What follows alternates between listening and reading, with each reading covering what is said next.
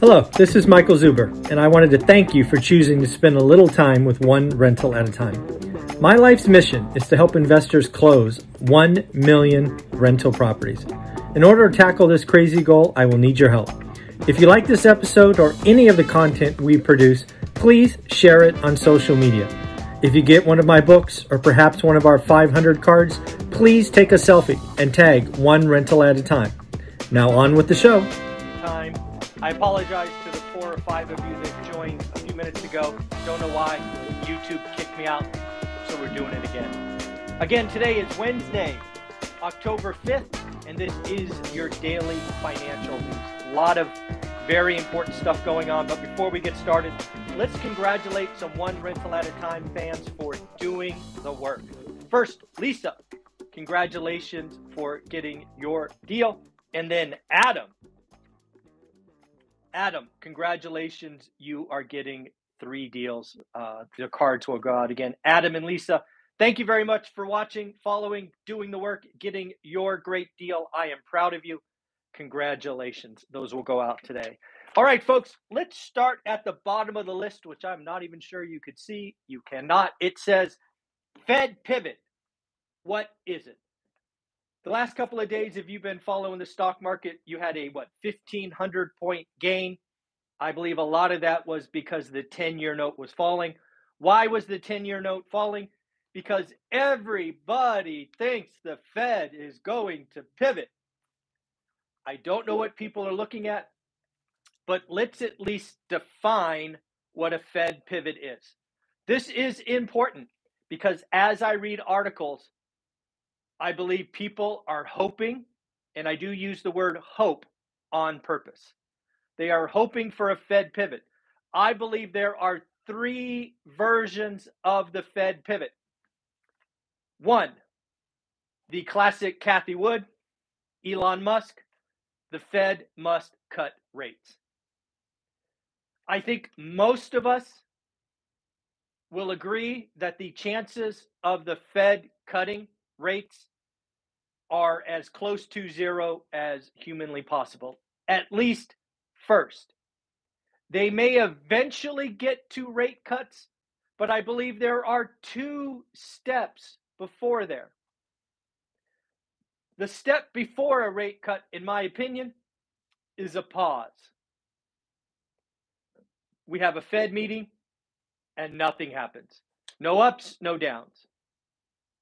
I believe that is far more likely than a rate cut. However, I don't think it is likely, if that makes sense. Rate cut, pause. Now, here is the tricky one. This is the one that the Fed could surprise us. I am not currently calling it, but it is absolutely possible. And let me tell you this right now. If the Fed does this, the market will go bananas. The market will smell blood. And that is quite simply if the Fed does anything except hit us with 75 basis points November 1st. For example, if the Fed pulls an Australian central bank, the stock market will be off to the races. What happened in Australia? I think we talked about it yesterday. It might have been the day before. The Australian stock market, the Australian bond market, was ready for a 75% basis raise. The central bank gave them 50. I believe that of the three scenarios is the most likely Fed pivot. And I want to be clear. The Fed is setting us up for 75. If they give us 50, I will agree with you. That is a Fed pivot. Now, to be clear, if I were to put percentages on November 1st, I believe there's 0% chance of rate cuts. I believe there is 0% chance of doing nothing.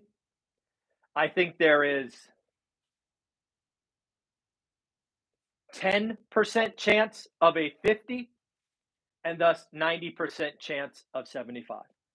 But I think understanding a Fed pivot because everybody is not using the word or the phrase the same way. I would argue that there is a lot of hopium out there by Cathie Wood and Elon Musk and others that want a rate cut or at least a rate pause. As I've just shared, I don't think either of those are likely come November 1st. I believe a pause may happen in Q1. I think we get a rate increase in November and another one December 14th. Maybe we get a pause in Q1, but we shall see what we see. All right, next up mortgage demand. We saw this coming, right? We talked about rates going over 7%. We talked about affordability crashing. You have had multiple experts and millionaires on this channel tell you what happened when rates hit six. Well, when rates hit seven, it got worse. Mortgage demand uh, down 14% week on week. Now, in fairness, part of the country, Florida, was kind of kind of busy dealing with something else. So some of that large week on week drop is because of Hurricane Ian. But let's not, let's be clear, 7% rates crush demand. Refi demand now down 86% year on year and purchase demand now down 37% year on year. Folks, this is demand destruction. We are seeing more and more people talk about supply destruction. We are in a housing depression. Let's see where we are March 15th. It is sort of coming through as expected. It's not going to be fun. It's not going to be pleasant. There will be motivated sellers out there. Keep doing the work. Remember, opportunity hides behind fear. So do the work. Nothing but great deals like Adam and Lisa did. Right? Great offers. If they say no, wait, follow up. Deals are in the follow up. If a seller agrees to my first price, I paid too much. Think about it.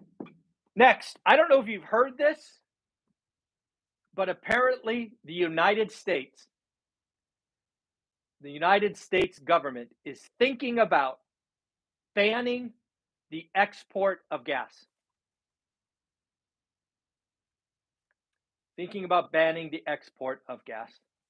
Again, gas prices are starting going up. If you're in California with me, we are over $6 again. Not good. And we haven't even replenished the reserve yet, and winter, and all these things. We are going to see oil and energy rise, and then that will hurt inflation, so on and so forth. But again, we are talking, apparently, talking about potentially, it's just discussions. Can we ban the export of oil? Mark Zandi, Mark Zandi, a well known economist, works for Moody's Analytics, I believe, uh, is now out calling for a housing crash, a national housing crash. And to be clear, a crash is 20% or more. Mark Zandi has changed his opinion seemingly every week and now is saying if the United States has a recession, which I think you and I both agree is coming, that we will see a national housing crash to the tune of 20%. To which I say, I hope he's right. But I, of course, think he is wrong.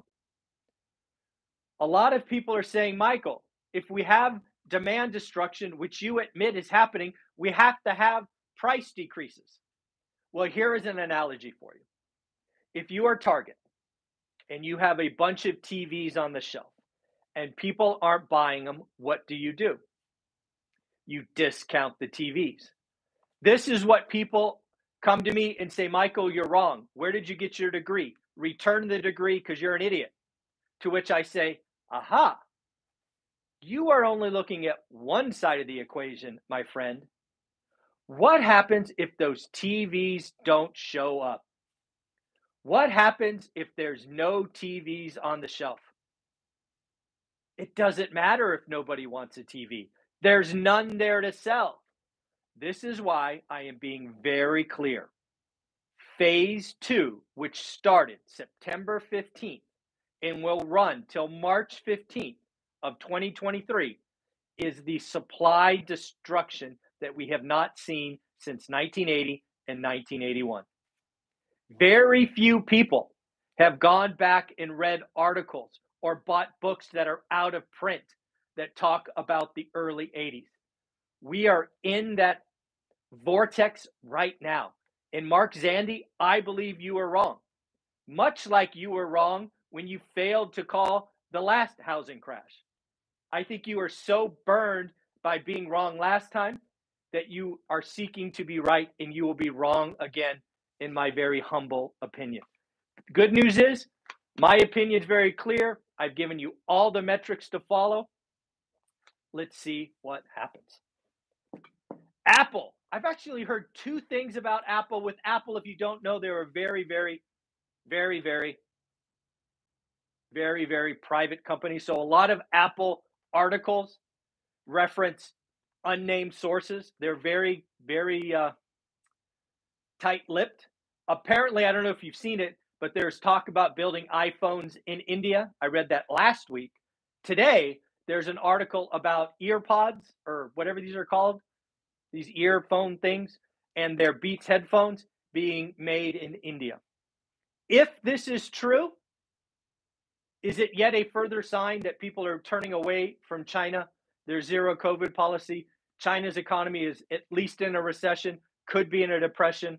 Leaders have constantly made bad choices. Could production move to India? I think it is very, very possible. ADP report. Folks, this is, I haven't really checked the market this morning. I'm guessing it's down. I did check rates. Rates are up. ADP report is our first look at September jobs. The big number is Friday. Friday's numbers will be market moving one way or another. ADP report came out hot. ADP report is private payrolls. Expectation was 200,000, came in at 208, and they revised up August. Again, whether you like it or not, whether it's fair or not, the Fed wants jobs to go down. They do not want to see the strong jobs market. They want to cause pain. That's where the pain will come from first. And we get a, another look at unemployment numbers tomorrow, every Thursday. So not only, not only was the job market stronger than expected, 208 versus 200, here is the real capital letters, bold problem wages. And this is why I believe core CPI is going to be stickier and worse for years to come. Wages. Wages in the month of September went up 7.8%. The ADP report, or I'm sorry, the jobs report on Friday is expecting 5.1. ADP just reported 7.8. That is hot, hot, hot. That's that's what we have to watch. So Friday, let me know what you think. There are three numbers to look at. Friday jobs number. Expectations are 250,000 jobs. I'm taking the over. Unemployment rate is expected to stay constant at 3.7. I'm actually going to say it goes up to 3.8 and that is because more people are coming off the sidelines. We shall see if I'm right. And I believe wages currently calling 5-1. I think we'll call we'll call 5-4. Let me write these down so you can hold me accountable on Friday. 250 plus uh, 3.8 and 5.3. All right. So I have a little whiteboard over here. I track my numbers. We'll see what we do on Friday see how we are doing. So again, right or wrong, the Fed's coming after jobs. Jobs number came out hot, rates are up. It's just where we are. So a couple of quick things. I've talked about a super exciting November 12th uh, Saturday session in Fresno, California. I'm meeting with the team later today at three o'clock. I believe we finally have a location. This location will hold 600 people. My hope is at least half of those 600 are one rental at a time fans. There is no doubt that Jason and Stratton and, and Dean will, and Ty will pull in theirs. I'm hoping one rental at a time shows out. We've already told you that Pace and Jamil are headlining it. What if I told you Dion from Dion Talk will be there? And then the third speaker will be Henry Washington. Been on my channel. I believe he is a featured uh, blogger for Bigger Pockets. Not to mention the other folks that you've already heard of, myself, Jason, and others. We are all going to be there. I am hoping we've locked the location. We will get an Eventbrite link set up. I will start attaching it. That is probably tomorrow. I will share the outline. I hope to see 300 or more one rental at a time fans there. It should be a blast. Again, Fresno, California, Saturday, November 12th. And then finally, a lot of you asked yesterday in the daily financial news for me to generate a bigger pockets presentation. I am going to do that. I want to be clear this is not a presentation to kind of call shots at bigger pockets. That's not what this is. What it is is hey, if one rental at a time was asked to present, what would I present? Now, I will take shots at BRRRR, I will take shots at syndication, but this is not, I don't want to miss, I don't want to set expectations wrong. This is not Mike Zuber taking shots at bigger pockets. This is Mike Zuber being himself, telling you what works, what doesn't work, what is risk, what is not risk, how to take advantage of the next two years. I started working on the presentation. I was so excited. I got up an extra hour early today. So, what I'm going to do for this presentation is it will be 9 a.m. Saturday. That is where we usually do our deep dives. And unlike every other deep dive, I am going to send the link out to all students. Usually it's only been my students of how to get started one rental at a time, my paid course. This time, because it's just me, I'm going to send it to everybody in my paid course and my free course. Why not? Let's send it to everyone. And then, of course, I will post it right here on YouTube Sunday morning. So, again, folks, Wednesday, October 5th. I hope you have an amazing day. Like, subscribe, comment. We're working our way to 39,000. We're about 410 amazing people away from 39,000. Like, subscribe, comment.